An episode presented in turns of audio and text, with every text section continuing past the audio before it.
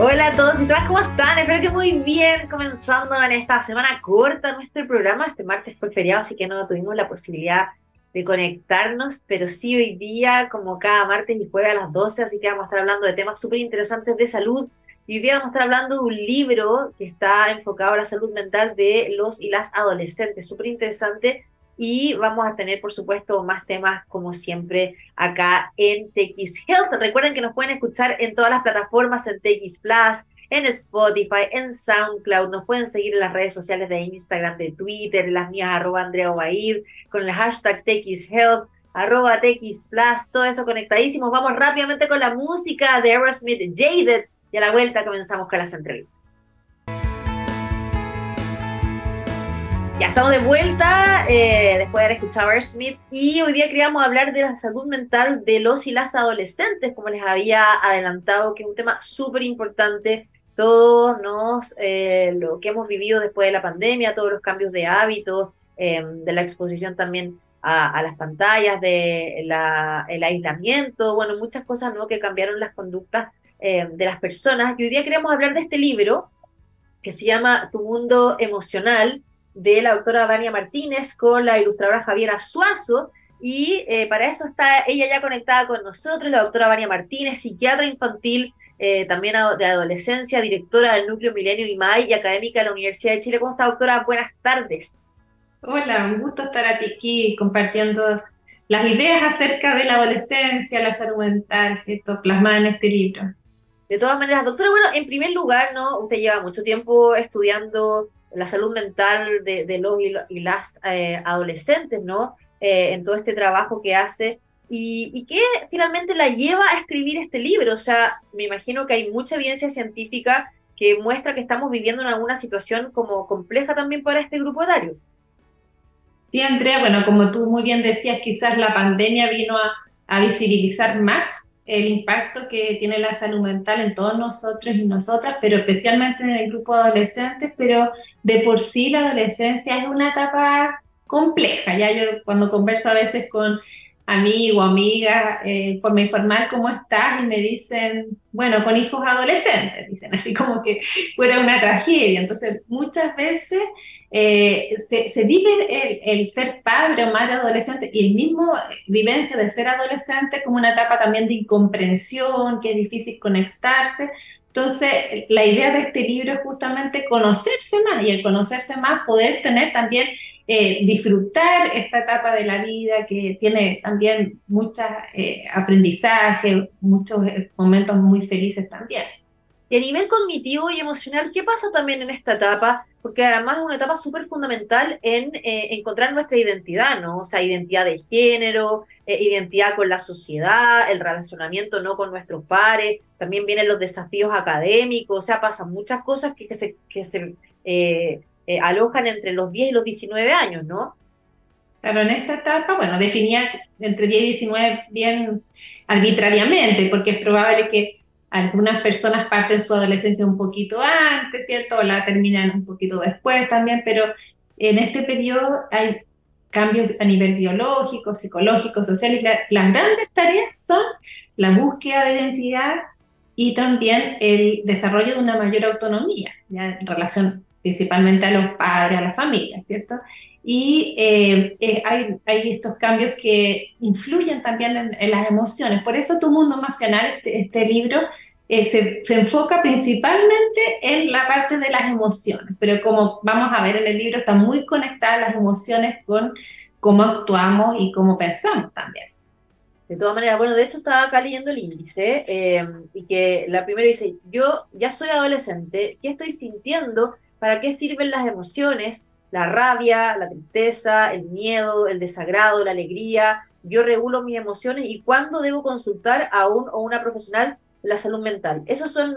Eh, las temáticas que aborda este libro y que claramente eh, claro, eh, nos ayuda, me imagino, a, entender más, porque además lo que tiene el libro, que me parece súper como entretenido, es que es interactivo, es decir, no solamente lectura, sino que eh, los eh, lectores pueden ir poniendo las cosas que van sintiendo, de acuerdo como a tareas, por decirlo así, que va proponiendo el libro, además de ilustraciones muy didácticas y bonitas, o sea, acá, eh, para mostrar algunas, por ejemplo, tenemos, bueno, acá está el trabajo que hizo Javiera, eh, tiene además frases súper potentes, ¿no? Por ejemplo, esta que me encanta, que yo creo que muchas veces la, la olvidamos, de que somos todavía niños, que tenemos que conectarnos con nuestros niños, no esto así. Acá tenemos, por ejemplo, eh, mensajes, ahí, ahí estamos viendo, por ejemplo, ahí, ¿no? Eh, bueno, toda esta diagramación que es muy bonita y ahí, por ejemplo, lo que yo mencionaba, ¿no? De cómo podemos ir poniendo información de acuerdo a lo que vamos sintiendo. Entonces, cuéntanos un poco eso, doctora, eh, de, de, cómo está constituido este libro.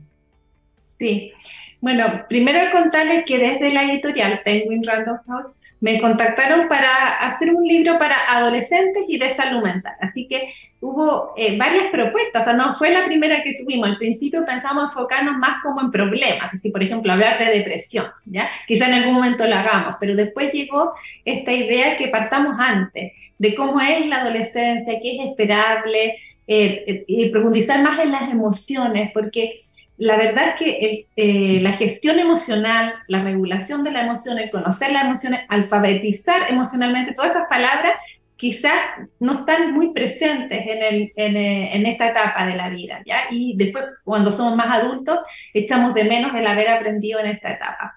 Entonces, eh, fue así como llegamos a esto y muy de la mano empezamos a trabajar con Javiera Suazo, que es la diseñadora y que pone toda la parte gráfica, para que no fuera solo lectura, sino que fuera un libro, que fuera una herramienta. Y esperamos que, esto principalmente lo hicimos para adolescentes que están recién partiendo, o sea, como 10, 14 años, eh, que eh, trabajen, que sea como un diario de vida, por eso al, al, principio dice, este libro pertenece a tal, que es una persona importante, eh, y me imagino yo también que personas adultas que están en contacto con eh, jóvenes, como por ejemplo en los colegios o también psicólogos, psicólogas que trabajen con esta población, también lo pueden utilizar como una herramienta de trabajo conjunto. Claro. Y en ese sentido, por ejemplo, un libro de este tipo, que además tiene todo un background de evidencia científica, de todo lo que ustedes han hecho ¿no? Eh, con su equipo en, el trabajo de, comprensión, de esta etapa, ¿no? Desde la psiquiatría y de, los distintos ámbitos eh, de la salud mental. Por ejemplo, eh, hicieron el ejercicio de, de, trabajar este libro y qué resultados podía tener sobre quienes lo leyeran, es decir, em, cómo podía ayudar ¿no? a las personas o jóvenes que están leyendo este libro eh, después de, haberlo trabajado, ¿no? O sea, cómo se puede quizás medir el impacto. Sí, yo creo que esa va a ser una tarea eh, a desarrollar cómo quedó el libro finalmente, pero lo que está incluido en el libro justamente la, la experiencia desde la evidencia que nosotros eh, tenemos en el núcleo milenio y MAI, también de la experiencia clínica, porque yo atiendo pacientes, eh, y también de experiencias personales, incluso familiares, que uno va aprendiendo también de cómo se viven los distintos, distintos tipos de adolescencia también, ¿ya? Eh, y eh, un ejercicio que, por ejemplo, que ahí aparece, lo hemos hecho en algunos talleres y con buenos resultados, buen impacto, pero así como el libro, como todo, evaluarlo, el impacto que tiene es un buen desafío también para un centro de investigación como el que yo dirijo. Claro, y de hecho el libro solo hace poco está en las librerías de, de todo el país, entonces recién están como recibiendo el feedback de quienes lo han adquirido. Sí, eh, eh, mucha gente que, me conoce me ha dicho que le ha gustado, que lo están viendo con sus hijos, que lo está trabajando de forma personal o que se lo regalaron a alguien, pero claro, todavía nos falta recibir ese feedback que está ahora ya en todas las librerías eh, desde, desde, muy poquito, como tú bien dices, incluso hay, está hay una versión digital, ebook, y también se puede encargar eh, hasta, me han dicho, fuera de Chile por Busca Libre, así que hay varias hay plataformas posibles de, de comprarla y también presenciar. Doctora, usted, bueno, eh, dijo algo que es súper importante y tiene que ver con cómo consumimos este libro, ¿no? es ideal que los adolescentes lo usen de forma individual o es bueno que se involucren los padres, porque también los padres, madre y padre, ¿no? Eh, son claves, o sea, son figuras de apego, son personas que, que también son súper importantes en la confianza, en la transparencia que pueden generar este vínculo eh, de, contar lo que le pasa ¿no? a los adolescentes, a sus papás y mamá, eh, y con esto poder expresar lo que se siente, con esto también buscar ayuda, ¿no? A veces hay jóvenes que no tienen esa dinámica con los papás y la mamá y se guardan todo y esto puede obviamente derivar a un problema mayor de salud mental o que o sea, sean víctimas de bullying o que tengan ideas suicidas y los papás ni siquiera se enteran de eso.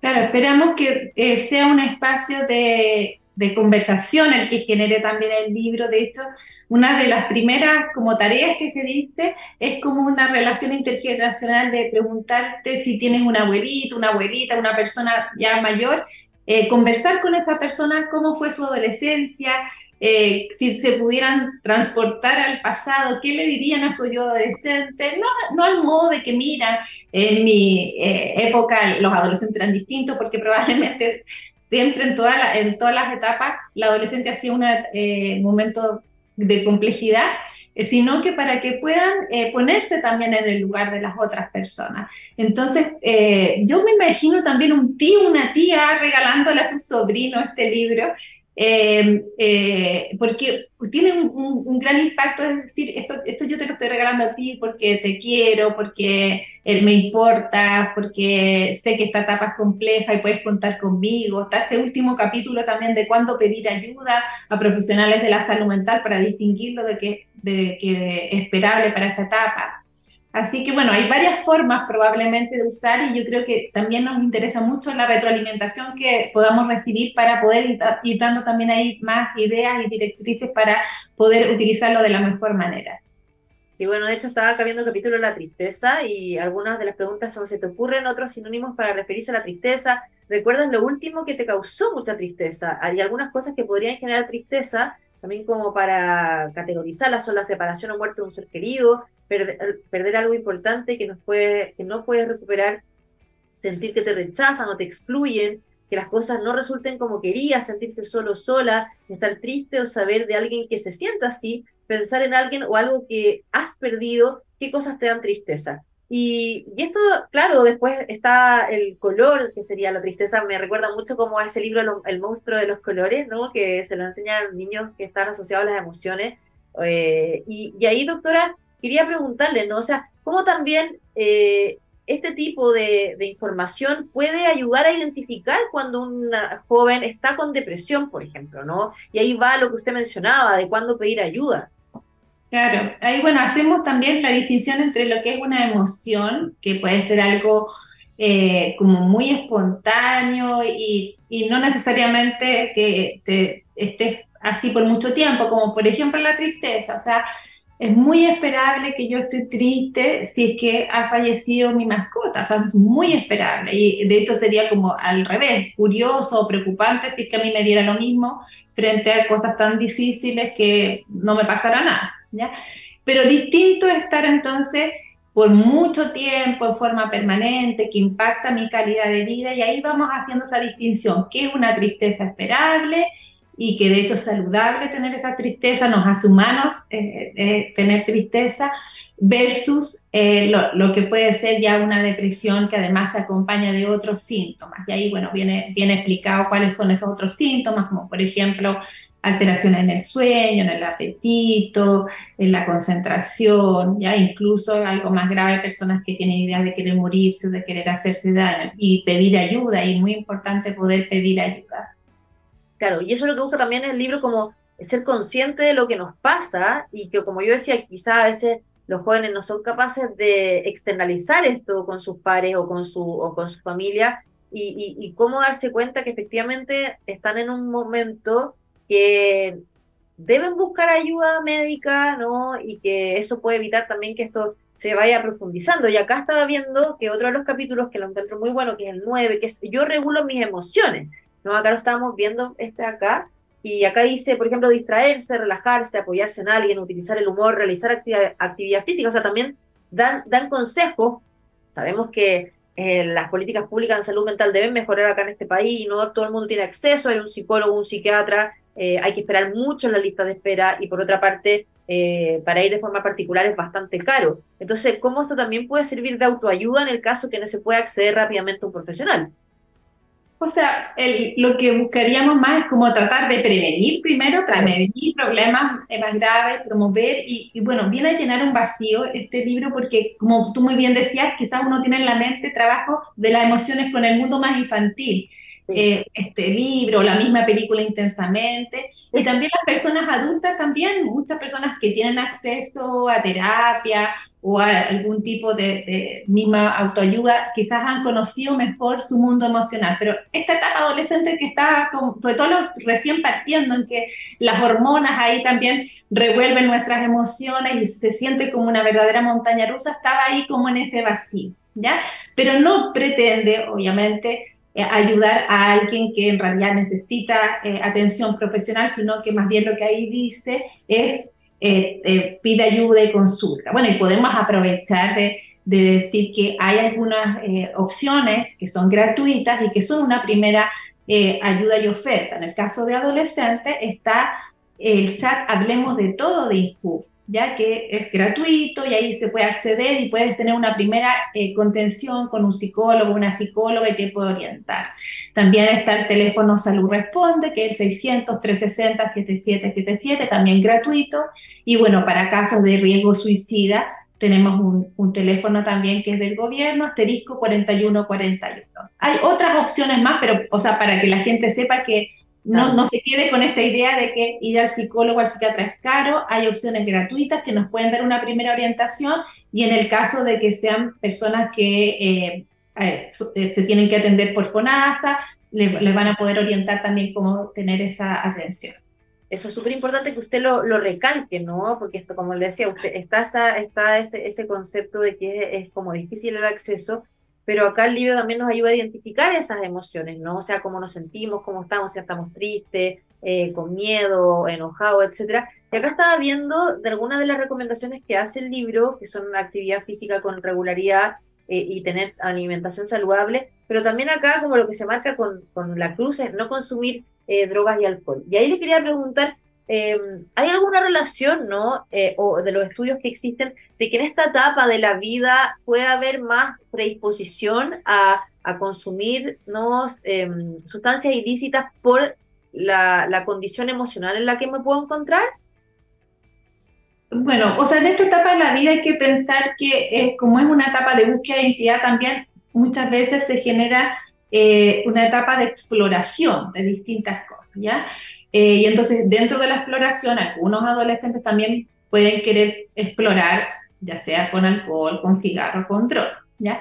Eh, pero esta etapa es particularmente vulnerable si es que las personas consumen ese tipo de sustancias porque su organismo, su cerebro, pero también su hígado, no están preparados para recibir esta, esta sustancia. ¿ya? Entonces, sí debemos siempre insistir en que eh, postergar, eh, por ejemplo, el uso de alcohol hasta que ya sea la, eh, una edad en que además legalmente en nuestro país a partir de los 18 años, pero el consumo de, de, drogas evidentemente puede tener un impacto. Y hay muchas personas que se, entre comillas, como que se automedican con alcohol o con drogas, o sea, las usan para aliviar un dolor emocional. Y ahí es donde también tenemos que tener esa precaución, porque necesitan eh, una droga o alcohol para sentirse mejor, ¿ya? Eh, eh, y, olvidarse quizás de los problemas que tienen. Y, lo que, y además que es algo momentáneo, porque quizás en el momento lo, lo, van a lograr, pero a largo plazo no es una solución. Entonces sí tenemos que ayudar a reconocer cuáles son los problemas que esas personas están teniendo para poder enfrentarlo. A mí me da mucha risa que, que un día estaba en una fiesta y, eh, y estaba ahí, no sé, bailando y todo, y, alguien me dice, ¿estás tomando agua? Y yo, sí, estoy tomando agua. ¿Cómo te aprendía? Me dijo. Entonces pensé eso, que está mucho como en, en la juventud, como eh, que solamente lo puedes pasar bien si es que consumes alguna sustancia, ¿ya? Entonces ahí, bueno, hay que ver por qué está pasando también eso, o cuáles, cuáles son los mensajes. Tú también hablaste al principio, Andrea, del tema de eh, las redes sociales, las series que están consumiendo los jóvenes, que en realidad yo, por, por, lo que veo, la mayoría de las series que consumen los jóvenes tienen esta modalidad de que los alcohol y drogas son para olvidarte de tus problemas o para tener que pasarlo bien. No, de todas maneras, además que está, bueno, viendo algunos también de las cifras de los informes eh, de, Senda, ¿no? Em, igual son bien alarmantes en Chile. Eh, el Servicio Nacional para la Prevención y Rehabilitación del Consumo de Droga y Alcohol, eh, los jóvenes en Chile consumen droga y, alcohol desde muy chicos y, eso igual es algo súper complicado. Por eso le preguntaba si había alguna asociación entre como la edad de toda esta búsqueda, de, también de cómo pausar los dolores con esta sustancia, eh, con lo que también se, se, trataba el libro, ¿no? De, de conectarse con uno y buscar las soluciones adentro de uno más que afuera. Claro. Y ahí, bueno, hemos avanzado. Por ejemplo, el tabaco, con las políticas que hay ahora, efectivamente hemos avanzado, pero y durante la pandemia, en confinamiento, también hubo una reducción del consumo en este grupo etario de, de, alcohol y droga, pero ahora que están como, eh, nos dicen, recuperando el tiempo perdido, eh, que no signifique eso eh, un consumo eh, eh, perjudicial de estas sustancias, que impactan en, el ánimo, impactan negativamente. además, eh, hay personas que no están asistiendo, no están pidiendo ayuda por esta sensación de que lo están manejando, pero no lo están manejando en algo que realmente signifique un cambio. De todas maneras, doctora, para terminar, porque se nos acaba el tiempo, em, Justo hoy día escuchaba em, hablar sobre los índices que son súper alarmantes de deserción escolar, de inasistencia, sobre todo no en este periodo, que es la adolescencia. Em, ¿Tiene también alguna relación con, con, con, esto, con nuestro mundo emocional, con lo que estamos viviendo, con lo que queremos, ¿no? Eh, con lo que nos cuestionamos, con la identidad, etcétera? Muy importante que cuando hablamos de salud mental, entonces hagamos un trabajo que sea también intersectorial, porque ahí el mundo de la educación es muy importante. De hecho, el mismo Ministerio de Educación tiene un plan eh, de reactivación y que incluye el desarrollo emocional, ¿ya? Y bueno, ahora se habla como de interrupción de esta trayectoria educativa porque no hay que poner esto, eh, la responsabilidad en las personas que, que no están yendo al colegio, sino que qué pasa el sistema que nos lo está trayendo, ¿cierto? Y efectivamente puede ser que algunas de esas personas eh, no sientan en, la educación tal como la están recibiendo un espacio seguro al que asistir, puede haber personas que tengan problemas de salud mental o pueden haber otras características y es importante ver en cada caso para poder apoyarles. Si bien hay gente que estudia eh, en su casa y que puede dar exámenes libres, en realidad se pierde una experiencia colectiva, Y, durante la pandemia se dio eso, no es lo mismo eh, clases online 100% que tener la experiencia de compartir día a día con mis pares y poder ir desarrollando ciertas habilidades también emocionales. De todas maneras, doctora, le agradezco mucho por estar hoy día con nosotros. Eh, tu mundo emocional para que puedan encontrarlo en librerías, en Chile, en otros países, también digital. Eh, como hablamos, es hacerles saber a los demás lo que sientes, es una forma sana de comunicación, de eso trata este libro de la doctora María Martínez, psiquiatra infantil, eh, también adolescente, directora del Núcleo Milenio y May, académica de la Universidad de Chile, que lo hizo con la ilustradora Javiera Suazo. Doctora, gracias por estar hoy día con nosotros, muy interesante. Nos queda dos temas para hablar, porque el tema va para mucho, pero se nos pasó el tiempo muy rápido. Y muchas gracias, Andrea, a ti y al programa y también por eh, poner eh, la categoría de ciencia en la salud mental, ya que yo creo que eso también es muy importante y lo que refleja este libro. De todas maneras, que esté muy bien, doctora.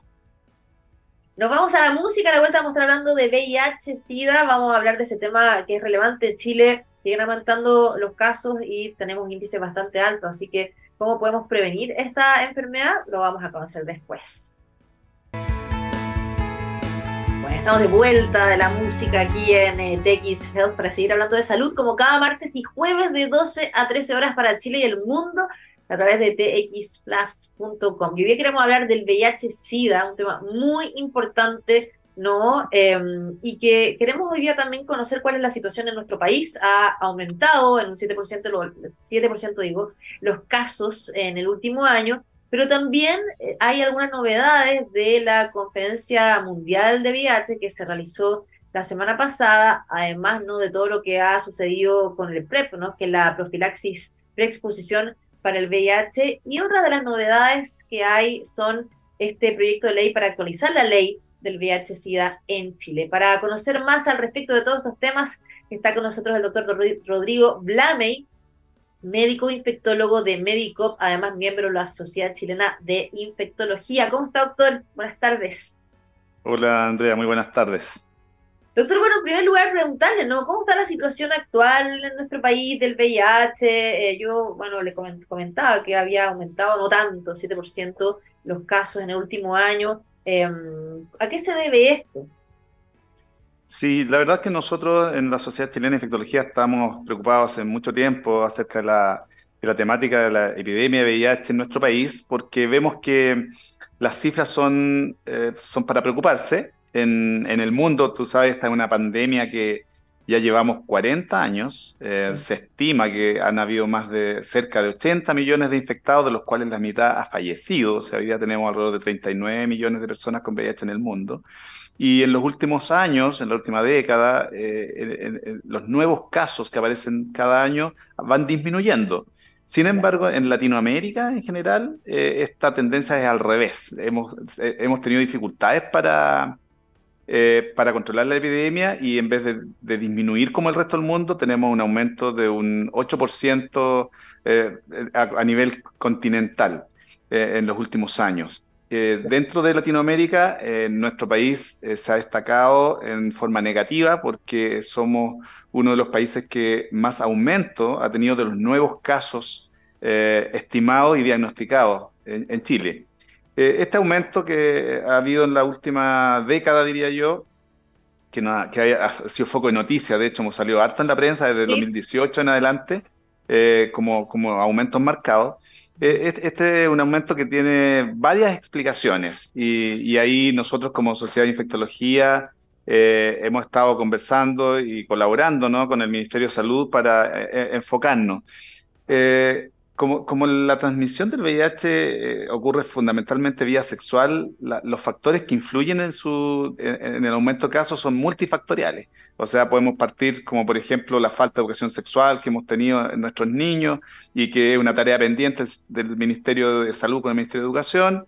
Eh, hemos tenido falta de campañas para hacer conciencia a nivel de los jóvenes, donde tenemos la mayor parte de los casos entre 20 y 39 años fundamentalmente sobre todo Peri 30, eh, hemos tenido también eh, conducta, eh, hábitos conductuales de los jóvenes que son, que son un poco temerarios, ¿no? la falta de uso preservativo, por ejemplo, eh, tenemos un fenómeno conductual eh, más moderno que también eh, influye y que lo tenemos muy en boga y que es copia de, los países desarrollados, de Europa, Estados Unidos, que es el uso de drogas recreativas en el contexto de, actividad sexual, que es lo que se denomina chemsex. Que tenemos mucho uso de drogas en, los jóvenes como el popper, el éxtasis, eh, TUSI y otras, que facilitan y aumentan las conductas de riesgo en el fondo para la transmisión de VIH. Y, además tenemos un, flujo migratorio eh, que, que, ha sido un fenómeno que a nosotros como país nos ha afectado muy importantemente en los últimos cinco o seis años. Entonces, de todos estos factores, eh, la raya para la suma lo que tenemos en aumento de casos, que nosotros tuvimos un pic muy importante en el año 2018-2019, llegamos a casi 7.000 casos eh, de diagnóstico nuevo por año.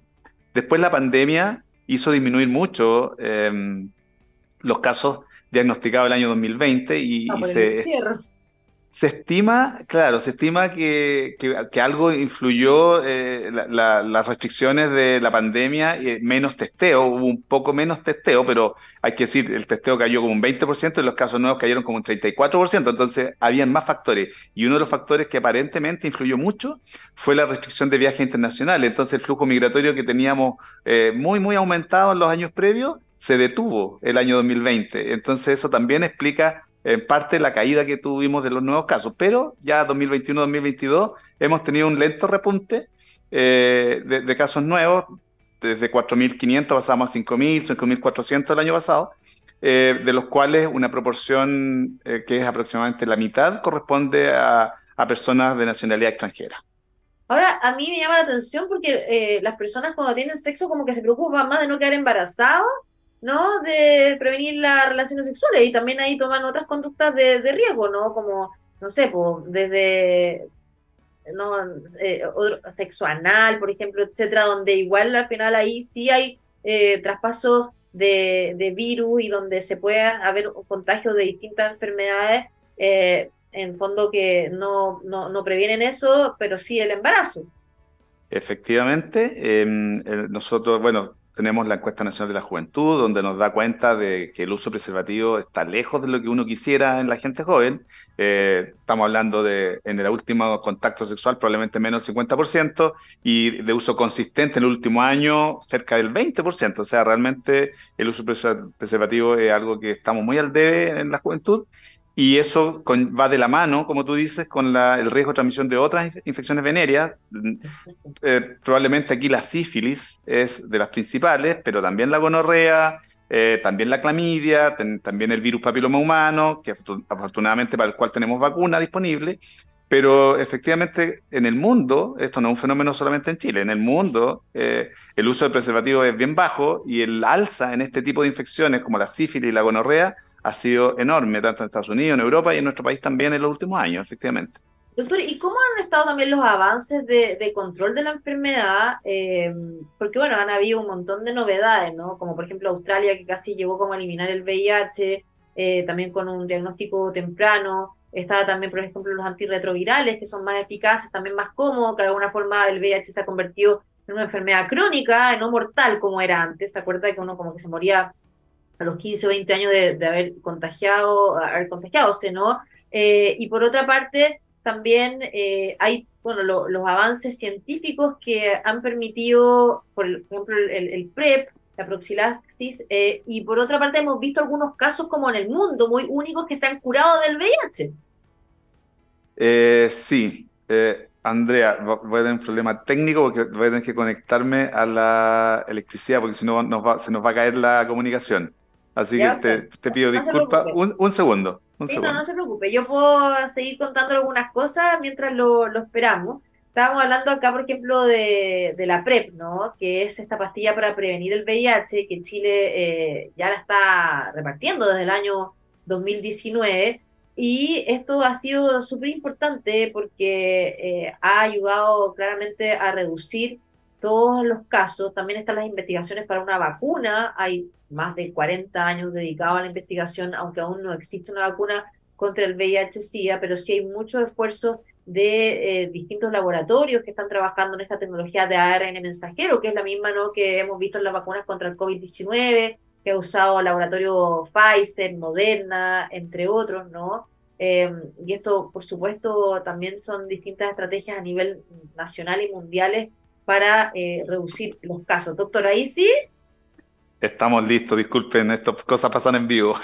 No, lo mismo. Estábamos hablando recién de la PrEP, estaba hablando de las vacunas que tampoco existen. Eh, bueno, un poco como las listas que yo le mencioné, doctor, a este tema, pero vamos por partes, ¿no? Por ejemplo, el tema de, eh, de lo que yo le decía, que ya no es una enfermedad como mortal, por decirlo así, sino que crónica, podría ser como una especie de cáncer.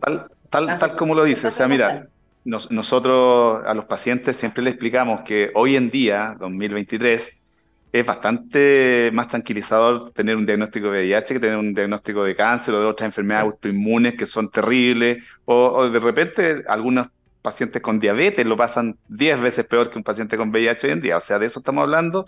Afortunadamente, el año 95 se instauró lo que nosotros conocemos como terapia antirretroviral moderna, que le cambió el perfil a la enfermedad los pacientes dejaron de fallecer por VIH, los pacientes tienen una sobrevida que hoy en día es muy similar a un paciente sin VIH. La verdad es que tienen una calidad de vida excelente y eso obviamente se, e, es un enorme aporte. Se estima que eh, en los últimos años la terapia antirretroviral ha evitado más de 20 millones de muertes. O sea, de eso estamos hablando. Es realmente una terapia espectacular.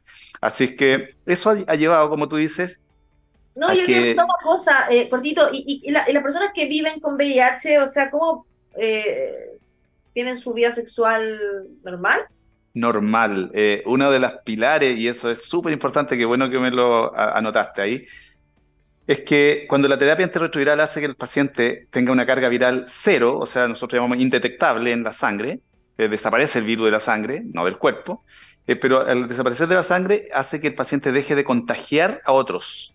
Por lo tanto, para nosotros el concepto es indetectable igual intransmisible. Y esto es un concepto que la OMS lo ha eh, acuñado y lo ha promovido en la última década y que es fundamental porque nos empieza a dar luces de que es posible el fin de la epidemia. Y eso es, algo bastante impresionante porque esta epidemia que, como hemos visto, llevamos 40 años, se veía súper inabordable, inmanejable incontrolable, Resulta que no. Hoy día sabemos que existen todas las herramientas para ponerle fin a la epidemia del VIH y eso es una de las cosas por qué es tan importante hablar de VIH, porque si no hablamos del VIH no se va a poner fin a esta epidemia. Las herramientas están, pero falta implementarlas.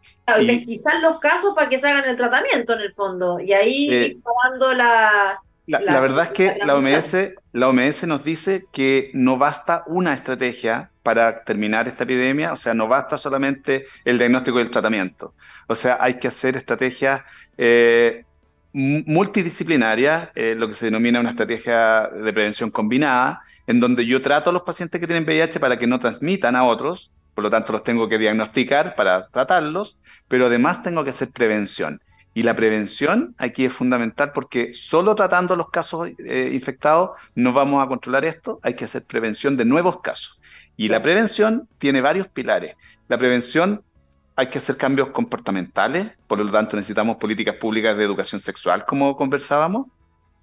La prevención eh, también tiene que ver con políticas públicas que vayan en contra de la discriminación y el estigma hacia las poblaciones de mayor riesgo, ya sea población eh, homosexual, población transgénero, por ejemplo, eh, porque, porque cuando tú no eliminas el estigma, y la discriminación, ¿qué es lo que pasa? Que estas poblaciones que muchas veces están más postergadas, que son invisibles al sistema de salud, les da temor y se alejan del sistema de salud porque no quieren ser maltratados, porque no quieren ser discriminados, etc. Entonces, nosotros tenemos que tratar de llegar a estas poblaciones donde la prevalencia de VIH es bastante mayor que en la población general, para poder hacer un, un diagnóstico y un tratamiento y una prevención adecuada.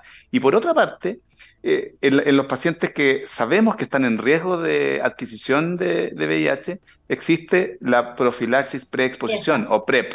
Por lo tanto, como, como vemos, existen varias aristas de prevención que deben ser implementadas en forma simultánea si queremos como país eh, llegar a controlar los nuevos casos. Claro, doctor, explícame lo que es la PrEP. Yo creo que es importante que en Chile se da desde el año 2019, ¿no? Eh, y, cómo, para, qué, para qué sirve, cómo se adquiere, etcétera. Esta es una estrategia eh, muy, muy eficaz. Estamos hablando que la eficacia de prevención, en términos de prevención de casos nuevos, es sobre el 90-95% si es bien utilizada. Por lo tanto, es fantástica. Eh, los estudios que avalan el uso de PrEP son antiguos, son de ya de más de 10 años. Eh, la OMS viene promoviendo el uso de PrEP en todos los países hace más de 10 años y se trata de que existe un, medicamento que es parte de los medicamentos que nosotros usamos para tratar los pacientes VIH, pero que en este caso se usan solo dos de ellos para prevenir que un paciente que esté sano adquiera la infección. Por lo tanto, es, un tratamiento profiláctico o profilaxis, como su nombre lo dice, que se usa en pacientes sanos que no tienen VIH y eso es súper importante hacerse el examen para certificar que no tiene VIH, un VIH negativo y que si va a tener conductas de riesgo, por supuesto se le indica el tratamiento y nosotros vamos haciendo controles periódicos cada tres, cuatro meses, qué sé yo, para verificar que no existan efectos adversos, que esté funcionando perfecto, que no tenga otras infecciones de transmisión sexual. ¿Y qué es lo que hace la PrEP? O sea, ¿qué es lo que pasa en el cuerpo que cuando tengo estas conductas de riesgo no me contagio? Eh, es muy simple. Eh, estos fármacos lo que hacen es bloquear la multiplicación del virus. Por lo tanto, si yo tengo contacto con una persona que tiene VIH y el virus llega a mi cuerpo y yo estoy tomando PrEP, el virus ingresa, pero no se puede multiplicar, no se puede anidar en mi cuerpo, no puede infectar mis células y por lo tanto no existe el contagio. Es fantástica. Eh, nosotros tenemos, como tú mencionabas, la estrategia implementada a nivel público desde el año 2019. Hasta el momento hay como alrededor de 15 centros que están eh, expendiendo esta, esta terapia para usuarios FONASA, pero también está ampliamente disponible en el sistema privado, eh, consultas médicas de médicos obviamente especializados, que pueden ser infectólogos, pero también hay inmunólogos, también hay urólogos o dermatólogos que también están capacitados para, para eh, extender este tipo de profilaxis. Ya, o sea, eh, acá, bueno, conforme con la ley de cuidado de salud de, a bajo precio, como usted decía, o sea, la PrEP debe ser gratuita en casi todos los planes de seguro médico, ¿no? O sea, significa que no se puede cobrar eh, por los medicamentos de la PrEP. Eh, Andrea, hay, hay, una, hay, una precisión. No, la PrEP es gratuita en el sistema público para usuarios FONASA. Sin embargo, en el sistema privado, eh, obviamente. hay que pedir la, receta e ir a comprarla a la farmacia. pero, pero debemos hacer un hincapié ahí. Eh, gracias a la aparición de los genéricos, el costo de, de comprar la PrEP mensual ha disminuido en forma dramática. O sea, estamos hablando de que antes del 2018, 2019, eh, comprar una profilaxis en forma privada en Chile costaba cerca de 500 mil pesos o 400 mil pesos.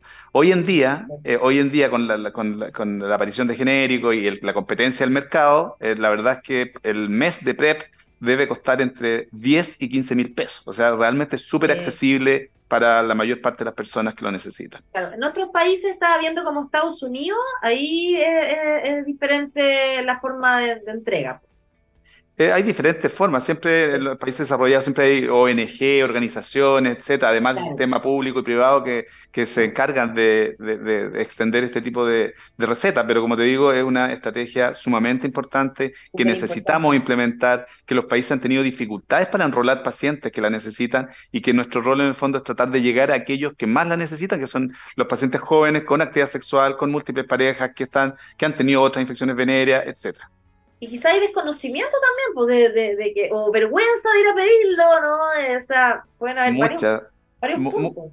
Mucho de eso que tú dices es, efectivo. De hecho, hay como lo que te mencionaba del estigma de la discriminación. Las personas piensan que hay prejuicios y por lo tanto si yo voy a pedir la, la, PrEP van a pensar que yo soy promiscuo, van a pensar que yo soy aquí, que yo soy... ¿Te fijas? Entonces hay que, hay que desestigmatizar este tema. Eh, hay que borrar los prejuicios y permitir que las personas gocen de una salud sexual óptima y, segura. Y, para allá apuntamos con este tipo de profilaxis y estrategias de prevención. ¿Qué pasa con, con, la vacuna? O sea, llevan tantos años también. Bueno, hay que decir, para quien no sabe, las vacunas se demoran décadas en poder eh, concretarse. O sea, lo que vivimos con el COVID-19, yo creo que es algo de verdad como impresionante como en poco tiempo se creó una vacuna, pero por ejemplo para el virus respiratorio sincicial llevan, no sé, acá en Chile más de 15 años tratando de lograr una vacuna, todavía no se puede. ¿Qué pasa con la vacuna contra el VIH-Sida? Mira, eh, eso tiene mucho que ver con la biología del virus. Este es un virus eh, bien especial, no, no, no es un virus como cualquier otro, no es un virus como el resfrío, no es un virus como el COVID-19, es un virus muy especial porque tiene la particularidad que cuando nos infecta, el virus de VIH se incorpora al genoma humano. Por lo tanto, ese detallito, que, parece tan simple, ¿no? Es lo que da todas las dificultades para el tratamiento y para la erradicación. De hecho, hasta el momento no sabemos, no tenemos las herramientas terapéuticas para erradicar esta infección porque no sabemos cómo sacarlo de nuestro genoma.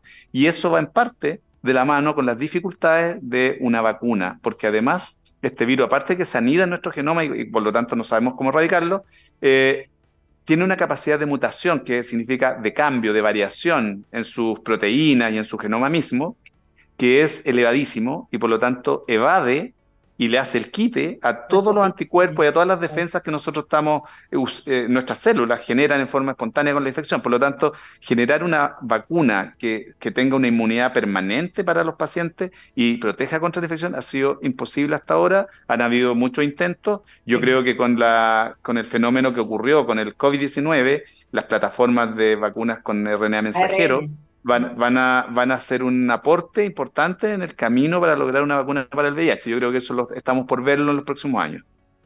Súper interesante, doctor. Ya tengo que, estoy súper pasada de tiempo, pero solo para cerrar, eh, que nos cuente brevemente sobre esta conferencia ¿no? mundial que se hizo de VIH, qué quizás novedades hay.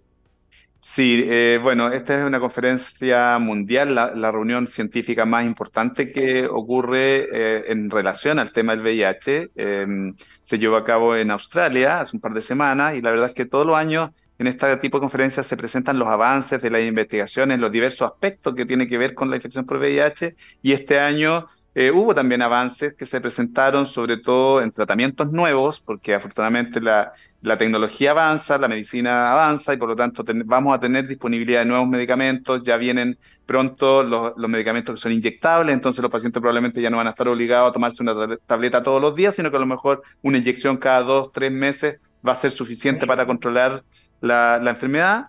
Eh, también tenemos novedades en, medicamentos para prevención, para PrEP. Entonces la PrEP en el futuro probablemente tampoco va a ser tomarse una pastilla, sino que a lo mejor va a ser una inyección cada dos, seis meses o incluso más tiempo, y con eso los pacientes van a estar protegidos para no infectarse. Tenemos novedades de seguridad, porque todos estos medicamentos que se utilizan para tratar a los pacientes pueden tener algunos efectos adversos y por lo tanto hay siempre muchos estudios de cuáles, cuáles son los nuevos efectos adversos que pueden aparecer con los medicamentos más modernos eh, y en este caso de, en esta reunión se, se habló mucho del riesgo cardiovascular que tienen nuestros pacientes con VIH y la utilidad que tiene de usar medicamentos para bajar, por ejemplo, el colesterol, que antes se daba solo a algunos pacientes, hoy día sabemos que a la mayor parte de los pacientes es beneficioso dárselo, y así un montón de novedades que probablemente van a contribuir al mejor manejo de nuestros pacientes y a la mejor prevención de aquellos que están en riesgo. Súper interesante, doctor. Bueno, da para mucho más este tema, pero lamentablemente se nos acabó el tiempo, vienen más programas a continuación, pero le quiero agradecer al doctor Rodrigo Blamey, infectólogo, eh, médico, ¿no? De médico, además miembro de la Sociedad Chilena de Infectología. Doctor, gracias por haber estado con nosotros acá en eh, TX Health hablando del VIH-Sida para generar más conciencia también de lo que significa. Andrea, muchas gracias por la invitación. Creo que este son espacios súper relevantes. Yo creo que ustedes como medios tienen este rol tan importante, ¿no? De, informar a la población y de contribuir a informar acerca de un tema tan importante como el VIH y cómo prevenirlo. Así que muchas gracias. Que, esté muy bien, doctor. Cuídese. Chao. Chao. Bueno, nos despedimos después de esta entrevista. Gracias a ustedes por la sintonía. Eh, sigan con nosotros, llega a la mejor programación de txplus.com. Nos pueden encontrar en Spotify si se perdieron el programa. Y nos reencontramos el próximo martes a las 12. Que estén muy bien y buen término de semana. Chao, chao.